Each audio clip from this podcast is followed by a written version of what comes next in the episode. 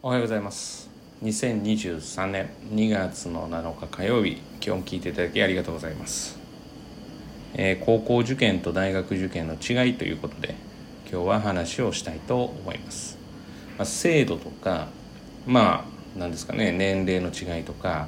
まあ、そういったところはちょっと置いておいてまあ要は大きな部分で違う。これから取り組んでいく時に違うことは何なのかっていうふうなことをお話をしたいと思います。それはですね自学の違いです。要は自分で勉強するっていうことが、え鍵を握るというのまあ鍵を握るということですね。まあ正直高校受験であればまあまあ、えー塾に行って例えば5教科勉強してだましだましで、えーやっていくことでまあそれなりにある程度のと言われる高校に行くことは可能です。まあ、可能です。だから、まあ、家では自学しない。もともと賢い子もいますけれども、まあ、自学があんまり得意ではない、まあ、自学しない。でなんとなくだましだまし塾来てやってまあ結果蓋開けたら志望校に合格する。なんていうことは、まあ、高校受験では、まあ、普通にあり得ることなわけですよね。でもその形で、えー大学受験に臨むと、まあ、同等のレベルの大学はそもそも行けないですよね。うんまあいけないですねやっぱり。だしもっと言ってみたら、えーそれ以上のところは、まあ、なかなか難しい、まあ、これが私が一番懸念するところで、まあ、高校受験って本当にだましだましでいけてしまう部分が、えーあるのでだからある意味、まあ、当然そのプロとしてやってるから結果に関しては、まあ、真摯に受け止めてっていうのがあるけれどもまあ、なんとかなったって。それは例えば1日でもですか？って言われたらまあ正直その1日でも通知表が揃っていれば、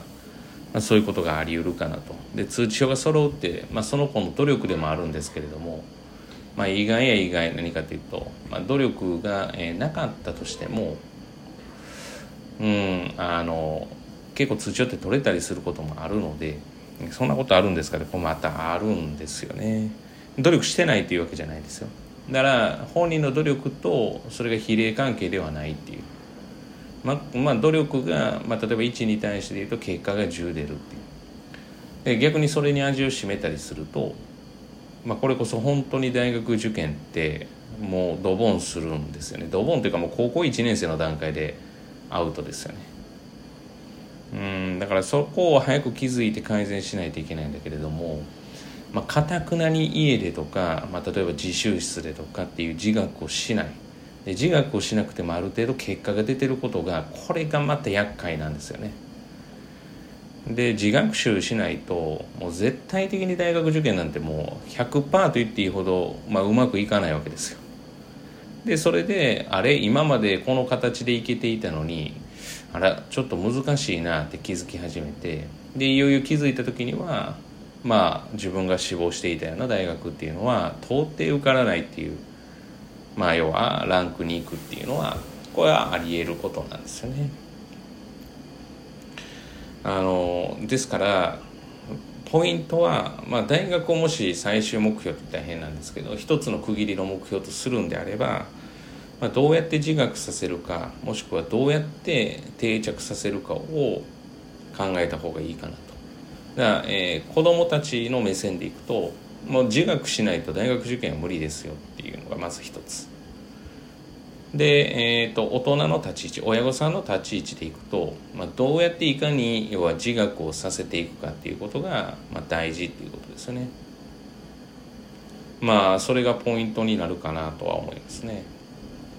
だからまあある意味自主性を重んじてやらせる方がその道は私は近いと思っていてまあ、中学の時も手取り足取りやってしまうとまあ大学受験って手取り足取りじゃできないですからねそこからじゃあ羽ばたいてくださいってうん本人のよっぽどの自覚とか、まあ、要は自主性がなかったら難しいし逆に自主性があれば中学の時に親御さんに負担かけずに自分でやるでしょうしというふうに考えていくと積んでいくわけですよね。まあ、そういう時におそらく、えーでもその自分の子供3人ともでしたっけ、えーっと東大に行かせたなんとかママとかいるじゃないですか、そんな一例ですよ。うんだからたまたまうまくいった可能性だってあるし。まあ話は、まあ、全部知らないですけど、うん、じゃあ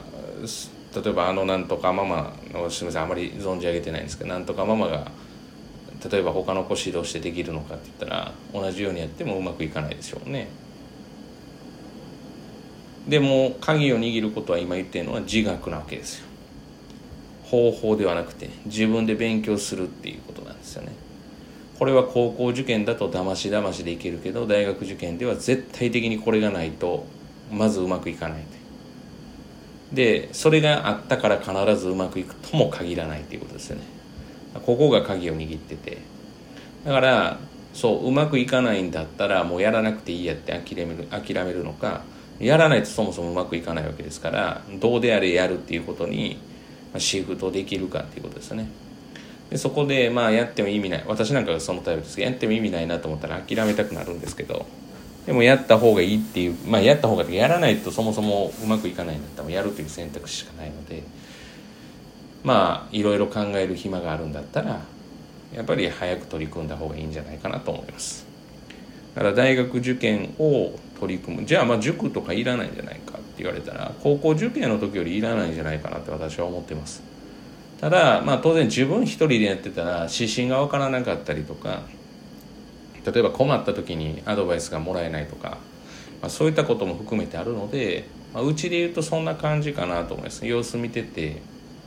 まあ、当然学力を伸ばすために受講はしてもらってますけど、まあ、受講してもらってるってことはその子の様子が分かるわけですからなら何かアドバイスを求められた時に適切にアドバイスができますしいや得てしてですね自分の受験ってなると、えー、分かってはいるものの、えー、いろんな情報に惑わされてあの違う勉強というか今それやるのみたいな勉強したりとかっていうことがあるので、まあ、そういったこともこうアドバイスができるかなっていうふうには思っています。でもその全てアドバイスとか例えば塾の授業とかもうこれはただただ付属品にしか過ぎなくて自学できるかです。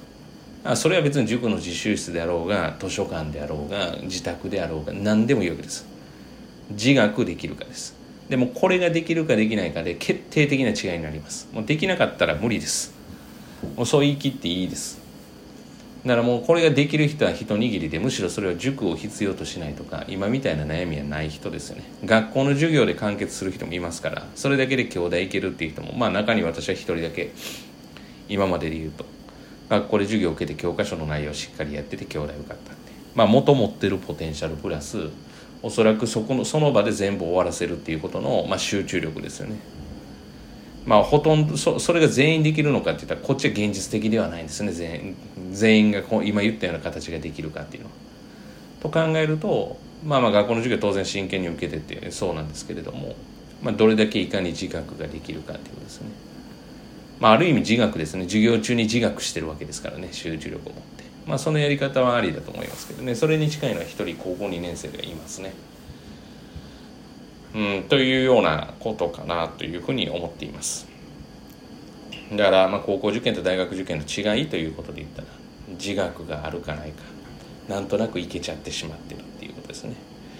まあそういうことで大学受験を、えー、目指している方は、えー、ここは肝に銘じてというよりも、まあ、当然のことだと思って、えー、しっかり取り組んでいただけたらなというふうに思います。まあ、それをサポートするのが我々ですから。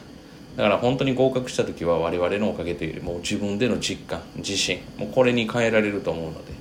ぜひぜひ頑張ってもらいたいなというふうに思います。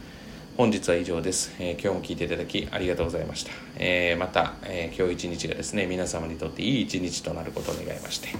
えまた次回お会いしましょう。では。